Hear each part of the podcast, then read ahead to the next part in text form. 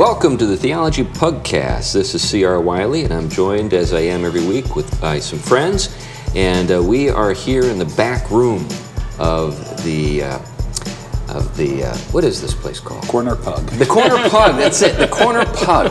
I just drew a blank. But anyway, we are in the back room of the Corner Pug, and uh, they've actually really uh, let us uh, back here, and it's been great. We've had our last few shows back here. I think it's helped the, the sound quality a bit. We did have a guy pounding steak in the kitchen. Uh, just a few minutes ago, but he's done apparently, and so we don't have to We worry about that anymore. That's right. That's right. That's right. But uh, why don't we introduce ourselves? And uh, uh, Glenn, why don't you start? I'm Glenn Sunshine, professor of history at Central Connecticut State University and senior fellow at the Colson Center for Christian Worldview. And I'm Tom Price, a systematic theologian and Christian ethicist, and I teach both at uh, Gordon Conwell Theological Seminary. And just for uh, uh, just as a note, um, there is actually a rock and roll song on in the background. The band Rush, an '80s band, and it's not Mariah Carey every week. That's right. We got, we're mixing it up. We, we persuaded them to change the station. And uh, I'm C.R. Wiley, and I'm the pastor of the Presbyterian Church of Manchester in Manchester, Connecticut. Anyway, uh, folks who listen to us every week may wonder why in the world do they introduce themselves every single time? Well, I know it's hard to believe, but for some of our listeners, this is the first time they've listened to the podcast. Yeah, welcome. Yeah, welcome, welcome. I know it's hard to believe. You know, many of our listeners think everyone in the world should have listened by now, and we agree. and we're working at it. And Pass it, pass it on. That's right, that's right. All right. But uh, today is Tom's Day. As uh, listeners know, we kind of go around the horn, as they say in baseball, and each take a turn. And today is Tom's Day. So, Tom, what are we talking about? Okay, well, as usual, when it's Tom's Day, I like to uh, reconnect to previous days that we've done. And one of the reasons I do this is because we have covered a lot of topics, each of us. And these topics continuously sort of repeat themselves, not the, not the same way of focusing on the topic, but those themes run together over and over again because they're constant challenges, I think, that we have both in, in Western culture as, as we encounter it, but also the, the impact of those challenges on the church. And so when we talk about certain theological topics or worldview topics or even you know, literary, artistic, or anything from the humanities, or even when we're talking about work, we're trying to do this all from trying to bring out the deep um, reflection and resources that, um, that we have as Christians to kind of penetrate every area of life, because as Christians we think the gospel has to do with every area of life. Right. And we also realize that because we exist in the already but not yet, um, there's still uh, fallen forces uh, that don't want the success of the gospel or the success of the gospel uh, impacting every region of life. Um, so, so a lot of these themes may sound repetitious, um, but there's a point to why I keep visiting them, and then I always try to introduce an emphasis when I do that wasn't emphasized previous times I've talked about it. That's a long way into the topic, so Yeah, it's a good one, too. You told us about it a minute ago. good one. So here is the, the topic. I'm going to introduce a, a way of putting it evangelical humanism. Okay? So for those that kind of have, have, have a longer walk with the you know evangelical Protestant Christianity, um, that term evangelical humanism may sound a bit troubling. Yeah. So there's a good way to talk about evangelical humanism. There's a bad way to talk about it, just to keep it sort of simple. Um, I think the good way is is to talk about it in the way I think is is a legitimate way of talking about those aspects of the gospel that pertain to our human nature, identity, and flourishing. You know, um, so in that case, it would be the emphasis would be on the evangelical determination of those aspects of our humanity. So Okay, that would so- be evangelical humanism. The gospel brings to our humanity something.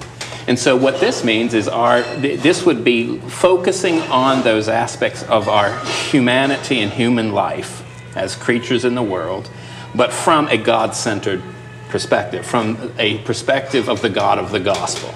And so how is a God-determined life? Or let's put it this way, what does human nature, identity, and destiny look like when we have first considered in light of who God is as revealed in the gospel and in creation and what God's works and ways are. Right. That's a evangelical humanism. Right. Yeah, it's worth noting that um, the term humanism was more or less, by the evangelical world, we've always identified it with what's been known as secular humanism. That's right. Like the Humanist Manifesto and things like that, largely because they co opted the term themselves.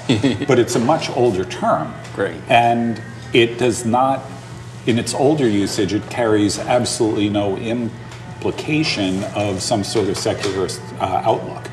So, for example, in you know, the, the word actually comes from the Italian word humanista, uh, a humanist, we would we would say, which is in period in the in the Renaissance that just simply meant someone who's a, who was a scholar, a student of the humanities. That's Right. all it meant. That's all it meant. You know, but from there, it, it begins to put it, to be used more in the sense of people who are looking at you know human nature, what it means to be human, what's necessary for human flourishing, all particularly that point, all of those kinds of things.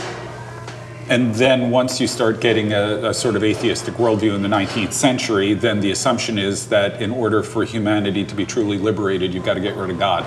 You've Yes. got to Right. liberate them from religion. But that doesn't mean that throughout history. Yeah. Right. That's ex- excellent uh, clarification there, and that's that's why I think we could use, in a very legitimate sense, the sense that another way of talking about the doctrine of humanity from a Christian perspective as evangelical humanism, right? I mean, this could be a way of, of discussing it. But like you said, um, we've talked in previous episodes what happens when the understanding of God starts to change in Western thought. Um, and then the, the impact in the way we thought about nature and humanity is that increasingly God became problematic um, for humanity. So, in other words, God needed to decrease in order for humanity to increase or nature to increase. Right, There's a right. competition of wills going on.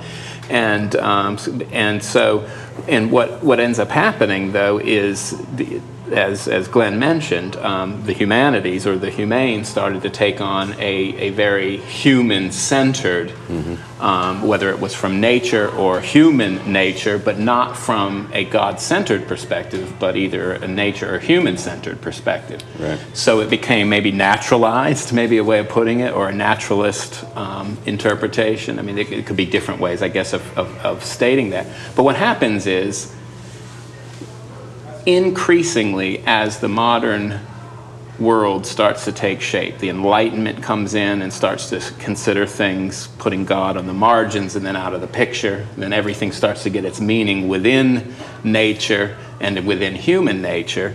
Is humanism takes on a whole different set of assumptions. So, what it means to be a human, um, human nature, identity, and destiny starts to take on what Charles Taylor would call um, a picture that is completely within the this worldly frame. Right. Um, Immanuel Kant, they, uh, you know, he basically let's take everything that used to be from heaven and put it smack dab in, into the earth. Right, right. and so everything becomes immanentized, as they we tend to say in theology. Um, and uh, so, long story short, evangelical humanism um, in our day and time would be actually flipping the original way I put it. Yeah. No longer is it a gospel, God determined sense of who human beings are as determined by the works and ways and purposes of God. It's the other way around.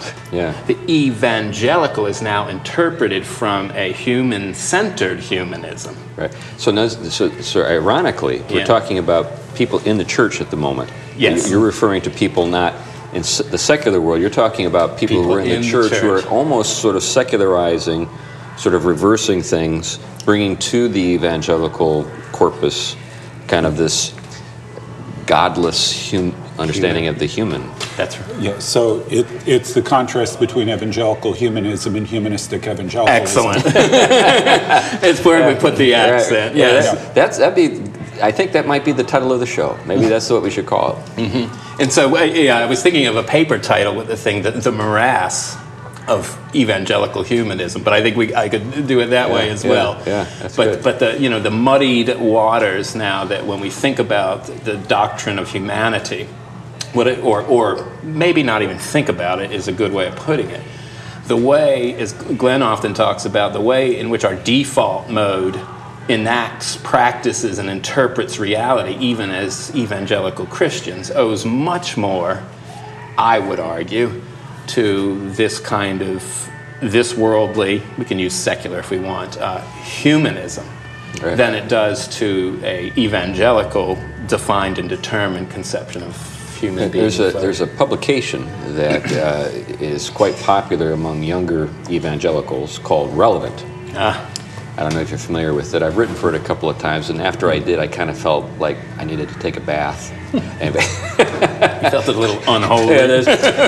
Sorry if you're a fan of Relevant, but I'm not.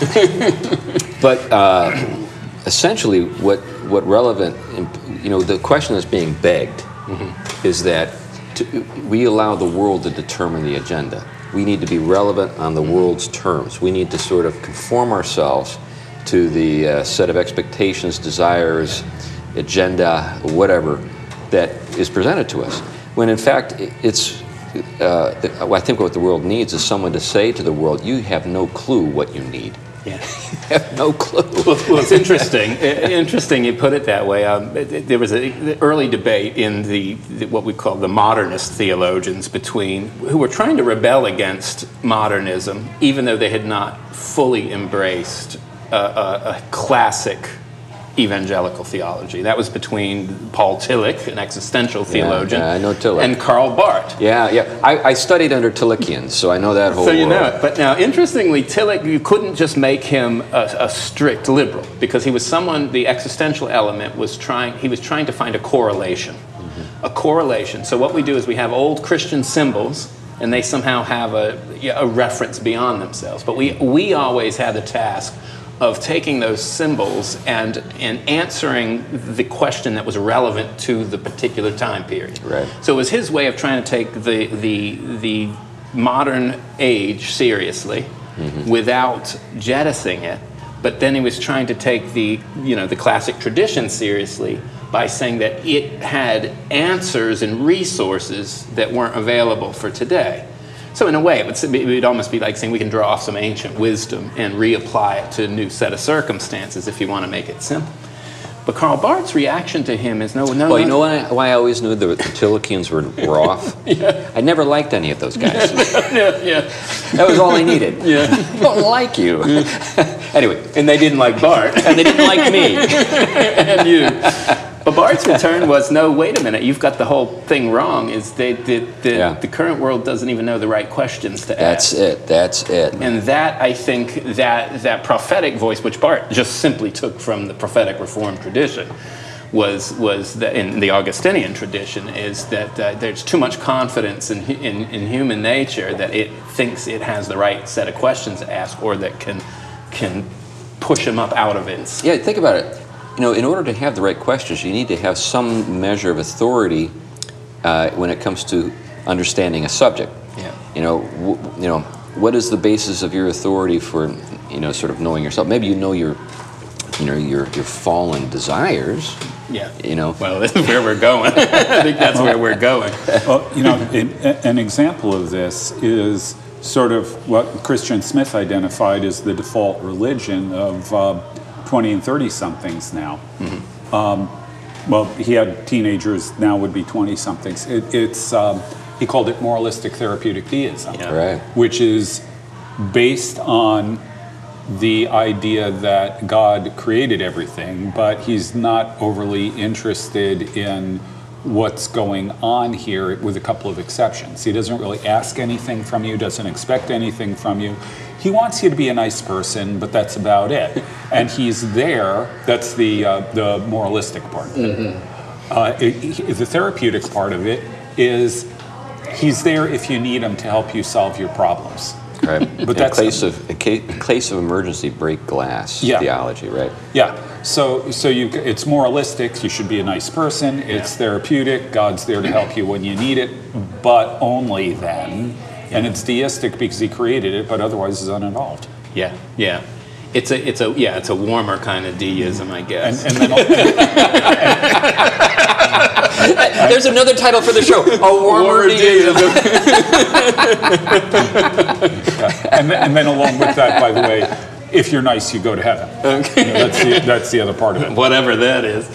Um, but But You're nice to example. dogs, but not nice to Trump. But yet you can't be nice to Trump. that's right. But, but, but, but, but it's exactly what you're talking about in a humanistic evangelicalism. Yeah. In that, what is this? You know, I mean, this is what's in the churches too.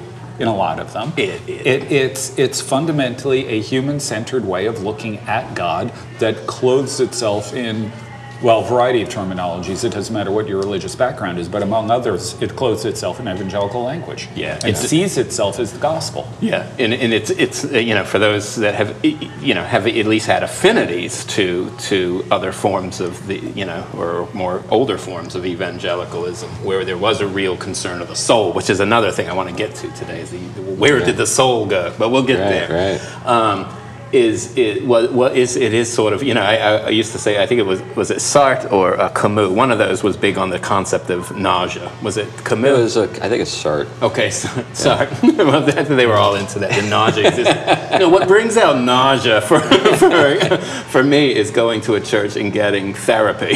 Right, right. And this, not to say that there isn't a, an element, because I don't want to erase, I want to talk about the holistic aspect. of it. There is an element to which the gospel speaks to that dimension of us. Yeah, Sure. It's not the soul or the predominant and, and i think that's what i mean is, is that you yeah it, you will see basically how, you know this here is to basically not challenge you in any other ways but to make you the best person you're already self-actualizing to be. And so here's the way the gospel can basically um, help foster your humanistic flourishing.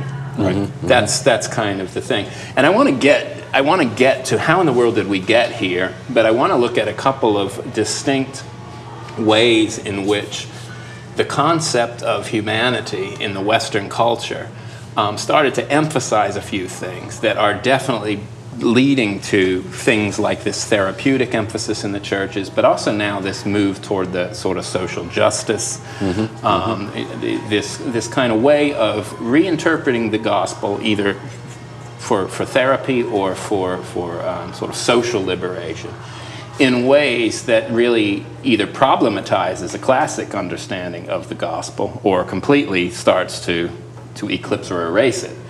Um, so I want to kind of get how in the world do we get to the fo- point? And so I'm going to actually give a little um, example that uh, Millard Erickson, I think he's what I don't know what I think Baptist background, but anyway, he wrote a little book called Postmodernizing the Faith, and he was kind of concerned of some of the shifts going on in theology, and he wanted to kind of start addressing. Yeah, from them. the book cover, it looks like a Baptist publication. It does. Have a little fun. it does. It definitely. Shame on Baker. No. um, but one of the things he does at the beginning, he, he wants people to get an idea of kind of one of the shifts that have taken place in, in Western society in particular. And he wants to do this because this shift is also starting to take place in theology, but it's also a way of basically pulling out the chief characteristics of the assumptions that we have of our own humanity as Westerners. Or it's sort of the default position a lot of us, or most of us, have, whether we like it or not. so he's talking about this little uh, test in, in music that was given. It's a parable, music test. 1930, the, the way of presenting the test was define rhythm, and it gave no alternative. You know, they actually wanted a, definition of Yeah, what yeah, rhythm. It wasn't like multiple choice. Was, That's right, not this multiple was short choice. answer. Is, Yeah, and just in 1960, um, the movement of um, the, the definition of, of rhythm actually still had a considerable objective definition, had content. The movement of music and time, including tempo and meter, is called blank. Of course, you put in the answer at this point, Yeah. but it, at least there's a definition there. 1990, it's moved to multiple choice, hmm. and but it is the movement, still the definition. The movement of music and time, including tempo and meter, is called what? So the first is melody, second harmony, third rhythm, fourth interval. C would be the answer, rhythm.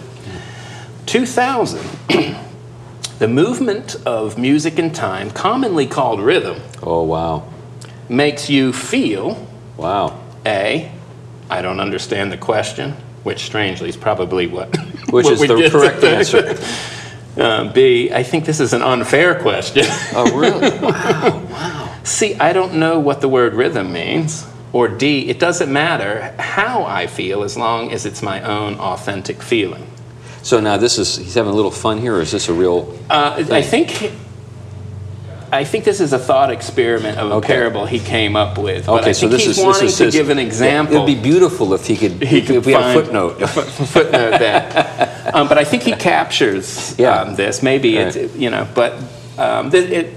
Well, anyway, in in the if there is a correct answer now in Right, 2000, it Right. um, it would have supposedly been D. It doesn't matter how I feel, as long as it you know is my own authentic feeling. Now I want Right, to right. I want to pick up on this my own authentic feeling Right. because this is going to match something that uh, Charles Taylor talks about the ethics of authenticity. Yeah, I got to read that book. It's it's it's a great sum because he, he did a lot of the legwork in the sources of the self, Yeah. and this is really taking from those sources how the conception of the modern self and postmodern self developed, and that's sort of his strength is kind of doing that. And yeah, he's yeah, not a- he's, he's yeah. an historian of ideas. Yeah, and he and again, he's not a perfect interpreter, but a lot of times he hones in on, I, I think, a lot of the, the you know the, the best way of putting things or a good way of putting things. Mm-hmm. He's able to really he can encapsulate um, thought patterns that become predominant pretty well. Mm-hmm. Um, but, but I'll get to some of that. But one of the interesting things that you have here is, is this again, the question itself has changed, the answer's changed. Now, this was marked a long time ago by C.S. Lewis and the Abolition of Man. Yeah, right. And he was already starting to pick up on this shift that had happened between objective beauty in the way we cultivate a proper emotive and dispositional response to it to the way in which that organ was removed, that cultivating organ. So now we have is basically a head and the gut. And really, just whatever the gut, you know, whatever we associate with our raw feeling starts to become the way in which we respond to whatever is, is out there. Right. And it becomes sig- the most significant aspect. You know, I want to s- uh, insert here something about Abolition of Man and Lewis for a second. I'm seeing him show up more and more Yeah. Hmm. non-Christian sources. I think people are, are looking for answers. So it's, it's it's intriguing because you know in his own time he called himself a dinosaur. Yeah. And then you know during the days you know between say the 60s and the 80s, everybody sort of like said, yeah, he's good for people you know who are like dyed in the wool evangelical types and stuff like that. But I think today Yeah. That people are are, are, are re, you know sort of re, re, rediscovering him who aren't even in the church Yeah. and uh, are finding some answers to some questions that they're asking.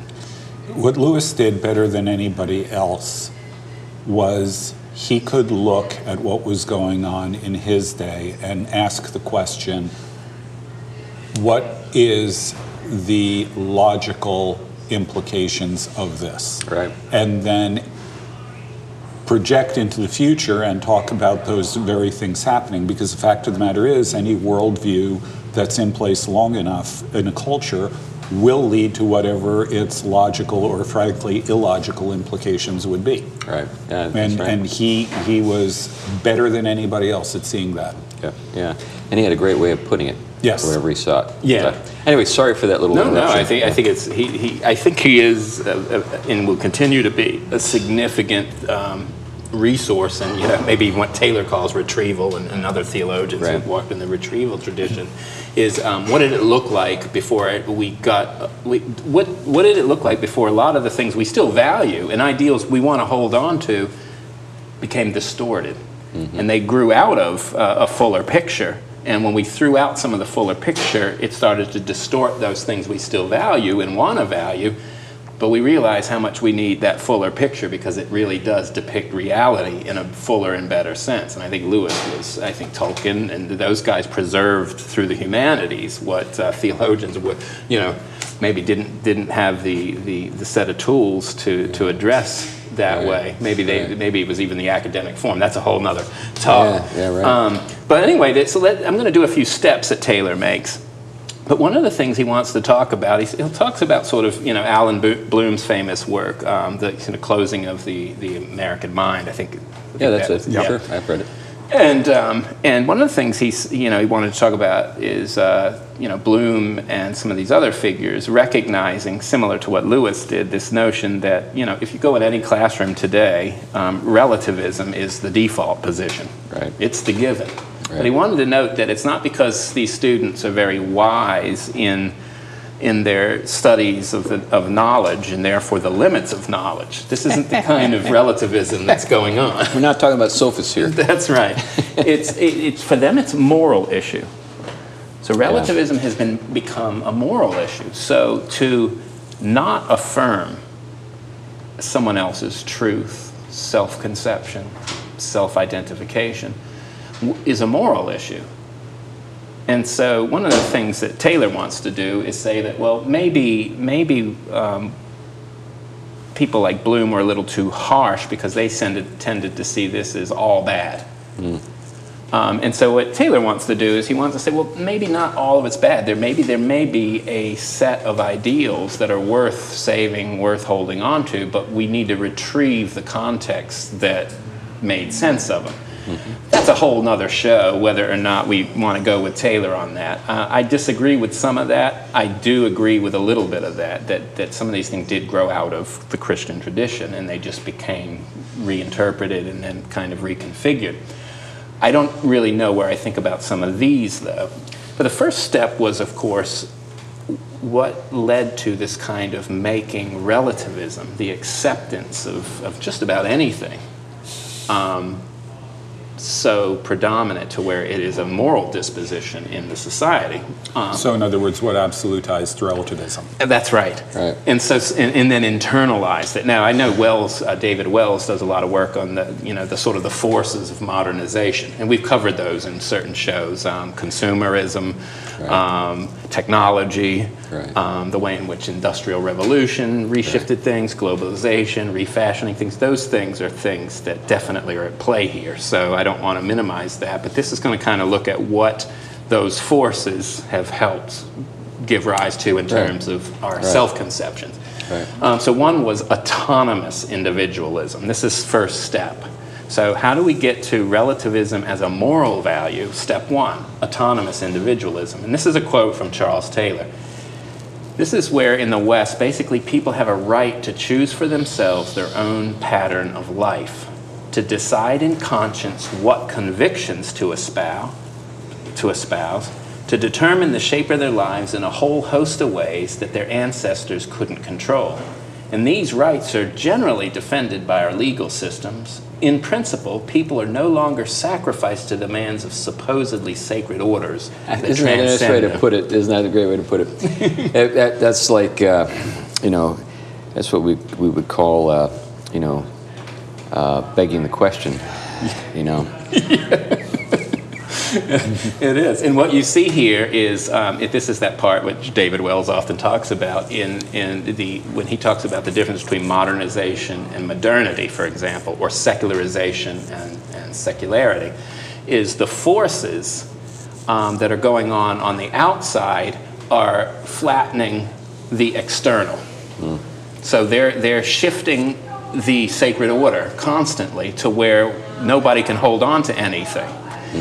Um, and so your outside is shifting all the time. And then at the same time, you're having question marks come up of any kind of authority on the outside being able to claim it, since it is going through so many alterations. right?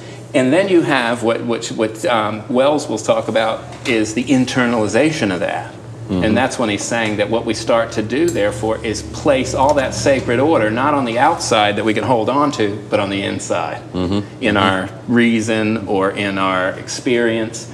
Um, and so that sacred, that what it, what becomes sacred becomes internalized. So the human subject in their inner life, whether it's their reason or their experience, that starts to become this new ground for determining right and wrong, good or bad, identity, pattern of life, Right. family life, all of these things. And that starts to become what is protected by the politics and the social order, is that which guarantees a person the space and the, the freedom to be able to actualize the whole of their life and meaning. That reminds me of uh, Liquid Modernity by Zygmunt uh, Bauman, uh, a book uh, where he's taking this uh, this Marxist sort of uh, trope or analysis that it, all things melt, you know, within kind of the modern capitalist scene. But uh, one of the problems that I've had with that over the years is, is that I don't really think that's the full story. I think right. that there's always somebody behind the curtain. Yeah. You know, you think Yeah. that all of the options are open when Yeah. in fact you're in a maze that's been established by somebody else That's and the right. walls are in place. So it's like when your kid is small. Like my, my, my kids are all grown now, but you know, you give them a choice like eat your broccoli or stand in the corner. You know, you think you got a choice. Yeah. Really, uh, the, there, there are other choices. Like one choice would be get up and run away. Yeah. But it doesn't occur to the kid. Yeah, because what you've done is you defined that you know that you have a choice. So you have this illusion of autonomy. yeah, that's right. But that's the point. It's an illusion. Yeah. And I think many people in our society are Yeah. deluded.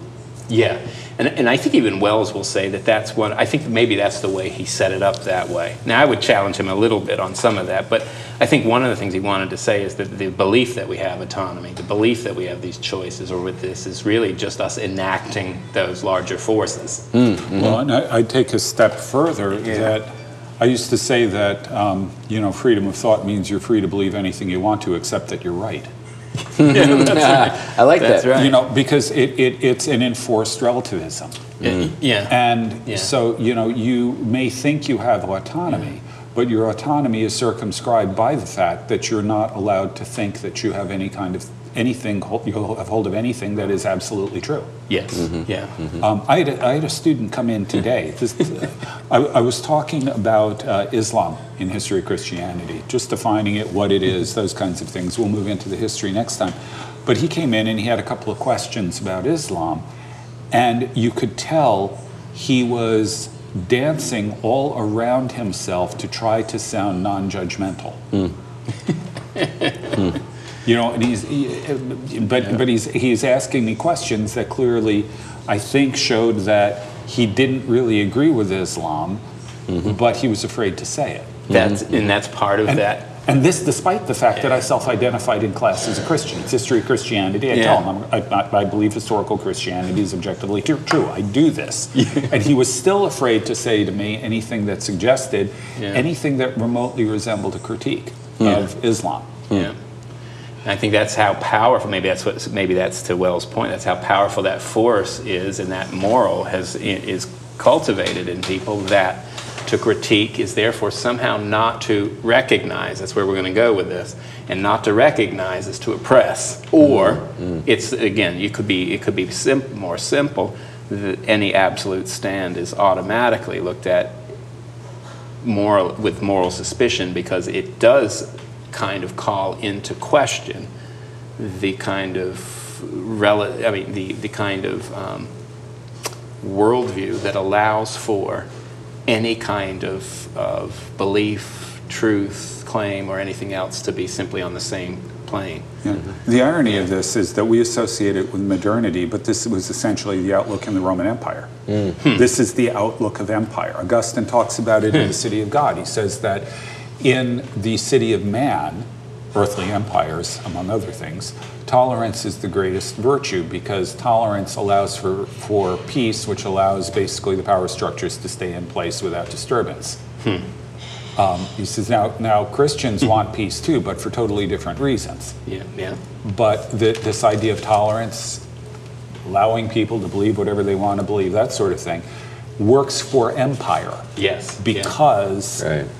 It keeps the peace. And therefore, it keeps people from getting upset and rebelling or anything like that. But that gets back my point earlier about kind of the structures behind the facade. Exactly. Yeah, you, you, you think you're free when in fact everything is sort of laid out for you. you. You've got choices, but they're all pre-approved choices. Mm-hmm. Mm-hmm. And, and, and so, like you said, I, I think the society benefits and the politics benefit from that completely. I mean, that's one of the ways I think that the kind of, well, if you follow the, you know, well, the, the history of the Enlightenment, it was trying to tame religious claim and to neutralize what could be, be discussed and, and, and practiced publicly. So it wanted to push those, those differences to the private so that they, to the personal and the experiential so that they wouldn't be publicly challenging or binding and cause therefore disruption or questioning of the nation state or its power. Um, but I mean, we've already discussed sort of the way in which the social order has, was broken down and the way relativism comes in. But there are a couple other things that um, that uh, that Taylor wants to pick up, and I think they're very valuable because they help us get back to that first kind of test that, that Erickson gave us. Um, but he calls this sort of the ethics of authenticity. And I think a, a good way of putting it is kind of to enter back into my kind of my teenagers' world, and they're they're always hung up on saying I'm just being real, Yeah, right, just right. being real. Right. And I'm always asking what. What's well, real? Okay, define real. Well, Right, the right. real is them being in touch with their authentic self, right? So I'm good. I don't need anything more. I'll set. Me too. I'll do one more. Same. Yeah. Alrighty. Very good. Thanks. So the um, so that that's sort of what Taylor is after. How do we get to this place where my authentic self is the self first and foremost that I'm in touch with inside myself? right. Um, um, well, Taylor traces kind of where this comes from. The source comes out of the 18th century, um, and it builds on these earlier forms of individualism that we were talking about. This, or, or maybe I put it a different way: autonomous individualism. Um, and he'll go say basically Descartes and Locke, both with their emphasis on detached reason and then on a person's will prior to any social obligation, help set the the grounds for that. Um, but he said it's really a child of the Romantic period. And his quote: "Human beings are in, um, endowed with an inward moral sense, an intuitive feeling for what is right and wrong, for what is good and bad." And so it started to have this voice within. So it's not an external order um, and the obligations. It's not a, a, a, a you know, divine authority and the, the hierarchy structure to um, set the, the, that kind of um, that truth and goodness in, in a kind of form of life that is something we conform to on the outside, but is completely starting to be dictated from within. Yeah, yeah. And we know we've talked about the way in which theology, with Schleiermacher, and the, and and then moves into evangelicalism, starts Right, to, to right. locate religious um, truth in this end. Right. Yeah, one of the things that uh, you know I you. run into all the time, you know, in, even in the world that we you know we participate in the church, so is uh, there is an evangelical version of this. Yes. You know, it's it's it's kind of the what I call hippieanity.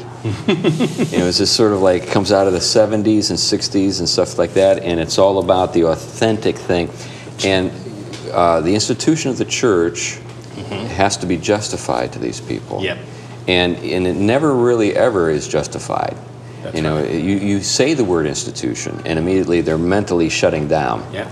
It automatically is is a, an external set of pressures that suffocate authenticity. Right, and then the, the sacraments, of course. The sacraments are what I bring to them, not what they bring to me. Yeah. There's nothing in them. Yeah. It's all in me. Yeah. You know, and and where this really gets absurd is where when these people think that you know they can facilitate their relationship. You know, this is not the more, more sort of recent thing. You know, Christianity is not a religion; it's Oh, a yeah. relationship. I just want to gag every time I hear that. That's right. But but what what's you know what when you sort of just scratch the surface a little bit, you can bring to the bring to their attention the absurdity of this claim. How does this relationship work? Well, I've got me and my Bible. And so, Yeah. where does the Bible come from? Yeah. It's a form. It's But a medium. But, yeah, but I'm just. But they they- yeah. then you, you don't even go you go there. It's like, I actually had a person say to me once from the store. Oh man. Think about that. I, I get my Bible from the store. Sure. Well, where did the store get it? From the printer that's right. That's right. or publisher. That's right. There's there's no ability to sort of think about these sort of the means, Yeah. You know, how things get to me, and what that necessitates in terms of historic sort of Christianity. And the fact that there were once monks who by their tallow candles were copying all this stuff out and losing their eyesight so that you could take them for granted.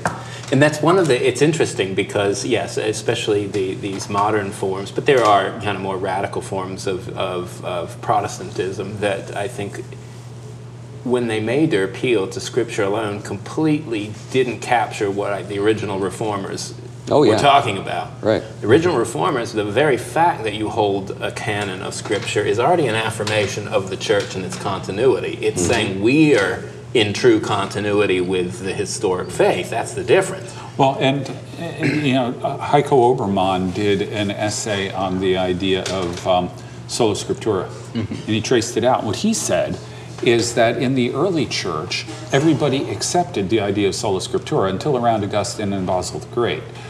Um, but sola scriptura does not mean what I think we could call solo scriptura. That's right. That is, it's not individual private interpretation. That's right. It is in understanding scripture in light of what they called the regula fide, the rule of faith.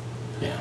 And w- with Augustine and Basil and others, suddenly tradition started becoming of increasing significance. But it doesn't crystallize really as a separate and independent source of authority until much later. And in arguably, really, most of that is in the wake of the Reformation, where Luther, the debate had been going on before Luther came along, and Luther comes in and he lands on the sola scriptura interpreted according to the regula fide. That he lands in that camp. Hmm. Now the problem is we've forgotten all about the regula fide. Yeah. That, you know, we've forgotten all about that there is a rule of faith, that it is anchored in church history. That basically what that means is that if you interpret the scripture contrary to this, you're getting it wrong. Yes. It's, yep. Yeah. You know, and it, it's things like the creeds and, and stuff like that. but in non creedal churches and, and Yeah. so on, you have nothing that you can appeal to as a rule of faith. So you're left with solo scriptura. It's Yes. just me and my Bible. Yes. Yeah. Well, you can always appeal to sentiments, That's which right. is what gets Well, us back to authenticity. there. And, and I think pietism, for all of its its lingering um, immersion in in the um, in the sources and in the Bible and in a, you know a more objective referent by putting so much emphasis on the, the feeling of conversion and the, and the kind of inner moral transformation oftentimes became the the way in which some of these figures like Schleiermacher and, and some of the different ones were able to reinterpret the faith in what like Brian Gerrish will will argue um, is in, in a certain continuity with the Reformation. I disagree with him. I think it's a fundamental break with its core character, but this is a way Brian Gerrish can be a Protestant liberal Right. and think he is in continuity with Luther. Um, but I, I mean, it's you know that's its own show too. But I think what we're seeing is this this anthropology has been being cultivated a long time, or these anthropologies have been cultivated a long time, and so the the church who wants to hold to a fuller uh, biblical and and uh, doctrinal vision has challenges that have been going on a long way. And actually, you can see. I was just thinking when you were talking scriptures, the earlier debates we would probably call it modern debates between the er- inerrancy of Scripture in, in a lot of the denominations was at a time when you were starting to maybe see this first stage where you had on the one hand someone trying to say that there is, a, there is an objective content there and that content is in continuity with this, this rule of faith in, in some mm-hmm. sense of the word versus the private mm-hmm. spiritual interpretation. Mm-hmm. And so you, you had already seen underneath that debate anthropological shifts and well, theological shifts, but also different conceptions of what it means to be a human and a human in relation to God. So those going this direction um, would have been those emphasizing feeling over any external authority, even an authority of Scripture. And so, so this, you know, basically the, the, the view of humanity that grows out of this is that we think of ourselves as being base, a, a being basically in terms of our inner depths Right. our feelings, our feelings of absolute dependence. I mean, that's how we can do it. Well, um, next step is Rousseau. Everyone loves Rousseau, right? Except us. Yeah, yeah, right, Yeah, right. but one of the things is that he he he kind of picked this uh, emphasis on the human subject as well. So morality is basically following of the voice of nature within us. So our moral salvation comes from recovering an authentic contact with ourselves. I think that right there is a very key picture Yeah. in, in what starts to move towards a new definition of the gospel once that becomes internalized in a culture and a people. Yeah. Uh, and we'll get there, but just keep that in mind. Our moral salvation comes from recovering an authentic content with ourselves. Yeah. Well, it assumes a couple of things. One that uh, that we're not fallen, Yep. which again is something Rousseau was rejecting. But uh, the other thing is that we're stable. That there is a kind of stable place inside us that we can retreat to and say that's the solid ground. That's the, that's the Garden of Eden within us. Right, In a, right. in a strange way, he would see, for example, of course, he was in a different context, but he would see any church as basically that civilization force that moved us away from our our, Mm-hmm. our, our inner Garden of Eden, Yeah, if we could he put was it sort that- of a back to nature guy. back to Yeah. nature. yeah. Well, and I think I think that there, and this is where things get really kind of difficult to sort of uh, authoritatively, uh, you know, uh, analyze, but at the same time, the, the resonances just are so strong. Like in the garden, the song "In the Garden." You know, I come to the garden alone, where the dew is still on the roses. That's Rousseau's garden yeah, yeah. you know? Yeah. Uh, and I, I've said this before in different places, and I wrote about it in a book, but, you know, those, uh, you know, sort of camp meeting evangelicals, you know what I mean? Sort of revivalist evangelicals, that song really was their faith. They re- it was really an inward sort of uh, dynamic, and it was uh, Gnostic. It had ti- it was had it was tinctured with Gnosticism, I think, and it was definitely Yeah. what we're talking about here. It's interesting. Someday we should probably talk about the Second Great Awakening. Yeah, that would be great. Yeah. Yeah. But, but yeah, and it's, I think what we see is the outflow of these kind of sentiments, thoughts, ideas, the way they kind of flooded. And, and you do, especially Rousseau. It'd be great to do something on Rousseau, even a whole talk, but just because there's so much damage, I think, has been introduced from. What- we should, we should, you know, what was that line from uh, from uh, the Pink Panther when you know you've got the inspectors in the uh, the insane asylum? Rousseau must die. Or Rousseau, we must. Rousseau must die. That should be maybe that's the name of the. We'll do the. Uh, we'll get the. See if we get the Pink Panther in the background. That's right. We got. That's right. We got. I don't know. Calvin in a straitjacket. Rousseau must die. That's going in directions we shouldn't go. But uh, so, so, but just keeping in mind here, we've already moved to human uh, autonomy, right? And uh, the move toward the, the, this, you know, the, the human, the individual human as the center. Yeah, just just a note to connect in with some other things. Once you move there, Yep. you've done a couple of different things. One of them is you have eliminated any concept of virtue.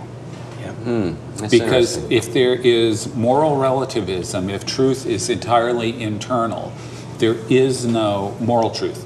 There is no such thing as virtue. That's right. And if there's no virtue, I should add there's no liberty. We talked about That's this right. before. Hmm. And it's also the absolute destruction of pietas, Yeah. piety. Right. Yeah. Yeah. Right, I think that's right. Yeah. And it, yeah, and that, that stuff is, I think, you, you'll see in, in even the next couple of steps how important and significant that, that is. Um, so just keep it in mind our moral salvation for Rousseau comes from recovering our authentic contact with ourselves. And I just want, real quick, before I move to the next step, is if you think about that just a little bit and you see that start to replace a, a historic gospel, you can start to see the way in which anything that happens within the evangelical church, or any church for that matter, that places a question mark over the human being able to recover their authentic contact, their authentic contact with themselves would be seen as oppressive and a denial of their ability to be authentic people, truly free selves, truly human being in this in this picture. Um, but before we go in, in the next step, I want to say that he also redefines the the um, chief end of humanity. You know, we know is to know God, to, to, to glorify enjoy- God and and enjoy enjoy God forever, forever. the beatific vision. Well, here it's what is the chief end of religion um, or or moral in you know, touching your moral self. Mm-hmm. you can put it that right, way. right, right. It's intimate contact with oneself is the source of all joy and contentment. Yeah. So to, to deny anyone to be and express their authentic self is basically to deny them the right to pursue happiness mm-hmm, mm-hmm. Um, on their own terms. And so Rousseau couples this with self determining freedom. I'm free when I decide for myself what concerns me rather than by any external influences. So this is not, he would be, wouldn't like anything to do with negative liberty. Um, basically, his challenge is I break the hold of all such external impositions and decide for myself alone. So it's a very radical vision. Marry this to the next person, uh, Herder. Um, I don't know if a lot of people know that uh, Herder was really big in. I, I, fill me in a little bit. Well, Herder. Herder uh, really brought, prior to Dilthey, the whole notion of hermeneutics back into the picture. And another thing that Herder did um, was brought people, uh, I think in a good way, back to their own original languages, original cultures, and original sources. Um, actually, he was one of the motivating factors before the Fin- you know, for the Finnish people to return to the Kalevala, which was their uh, historic epic and their original language. So, that, you know, there are some benefits that came out of Herder, but um, one of the, I guess, downsides. Oh, anyway, interestingly, Herder um, would have been uh, Dilthey and Schleiermacher. It would have been there would have been a connection there. Um, um, he, he was sort of he was big um, also around I think the time of Lessing. I could be wrong okay. in the Ugly Ditch. So and and he's uh, Herder is the one in hermeneutics who brought empathy back into the picture. So the whole concept of empathy came a lot out of uh, his work. So in order to read a historic work, we at least need to have some kind of analogy, and we do that through empathy. So that would be out of date now. But one of the things, I think, the negative things of what he brought in is that he coupled with Rousseau is this notion that each of us has an original way of being human, which I guess is obvious. But he turned this into a moral position. It would have simply been, you know, just a fact at one time. Yeah, yeah. Um, so each person has his or own measure. And then the difference between human beings, this is, comes from Taylor's, their unique aspects um, are now of moral significance. So there's a certain way of being human that is my way. Yeah. I am, this is, I, I I put it this way, it's a calling now. Right. So to be the true you, to be the authentic you, if you're going to be the real human you're called to be, is to live life your own way, not as an imitation of anyone else. Now we know the irony there. All the young Right. people who say I'm original are basically right. copying the other people That's who say they're original. Well, and then, um, oh, I'm blanking out on his name, head of the Acton Institute, a few years back, uh, said, you know, the, the, the problem with, authentic, with being true to yourself and being authentic is, what if you're a jerk? That's right. That's right. Have to I'm authentically a jerk. You know, if, Who are if- you to condemn? If your authentic self is, is to be a jerk, you know, then I've come across those people. Yeah. I'm just saying it like it is, baby.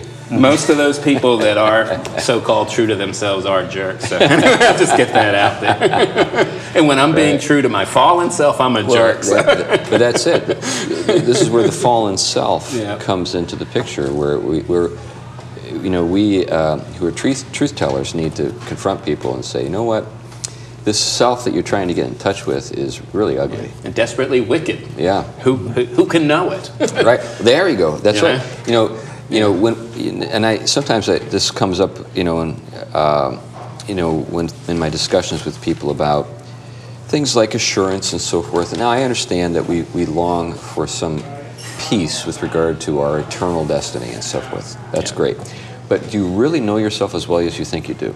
Peter thought he knew himself. That's right. he said i will go with you to the end. I will die with you.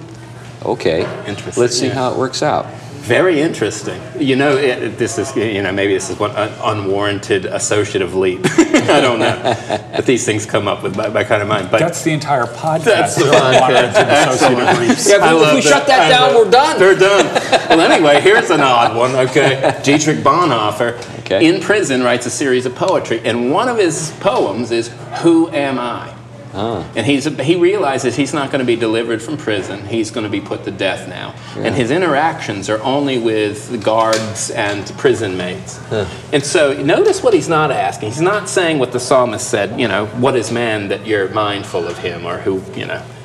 Um, he's asking, Who am I? This is an identity question. He goes, Am I this person? Am I that? Am I the one who's happy in the morning but depressed at night? You know, this, these, all this back and forth. He says it much more elegantly.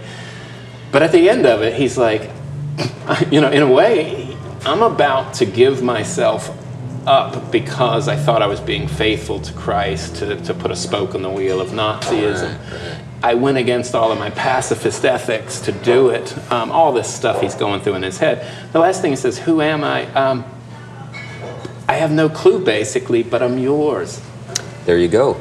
And yeah, you got to go outside yourself. You have to, and this is this is where we're going to go. This ex, extrinsic anthropology or view of humanity that the gospel calls us to, and I, I think that that uh, that's going to sum up the direction. So anyway, last thing with Herder is that you miss your calling in life if you know, and your whole point if if you are not self-defining, self-determining, self-interpreting, and insisting on you being who you originally make yourself to be. I remember my teen one day, he was younger, and he came in and said, uh, I just want to be a walking piece of art. I mean, this is this kind of originality Yeah, and right, uniqueness. Um, but anyway, this requires, of course, as Taylor puts it, a kind of contact with ourselves and our own inner nature. And so what ends up happening is there in the West there's a, there becomes this tension. Any external pressure that gets in the way of any in the internal ability to be in contact with oneself is basically oppressive and, and it's denying someone not only their humanity and existence but salvation now is seen as getting rid of anything external right. um, in a way. And even this comes down to social definition. For example, the old way of society, society had terms and orders and, and expectations we conformed to. So our identities conformed to them and we worked with them and we had a shared sense of meaning. Well, this world, meaning is internally. And of course, Wittgenstein, of course, he wrestled with this. Remember, he said there is no kind of internal private language. You at least need a social language to be able to do anything. So he developed that whole kind of thing that theology ran with. Said, oh, wait a minute, we can have objectivity without having objectivity. You know, we can have social objectivity, right? Right. But but we start to see now is this similar thing. I mean, we've, we've seen it a lot. Of course, we mentioned the transgender thing where my um, we start to start developing new pronouns and everything to, to, to for inner self-definition. Right. But we need society now to start using this language because this is the third step that uh, Taylor talks about because we need recognition. yeah, right. right. So it's not just I define myself, but in order to actually be this authentic self, I also need it to be recognized in the, in the, in the external. right. So now we have to start re engineering society to be affirmative of whatever it is I define myself to be, define as good as, ba- as good as bad or anything else. And the only thing that needs to be left out of this picture is any oppressive presence that would place limits on anyone doing those things. Yep. That, that, that's what people mean when they, they use the, the expletive Nazi. Yes. That's, that's what they're really Yeah. saying. Yeah. Is that you're a person who, uh, even though that's not what historical Nazism was about, Yeah. but that's what they, they say.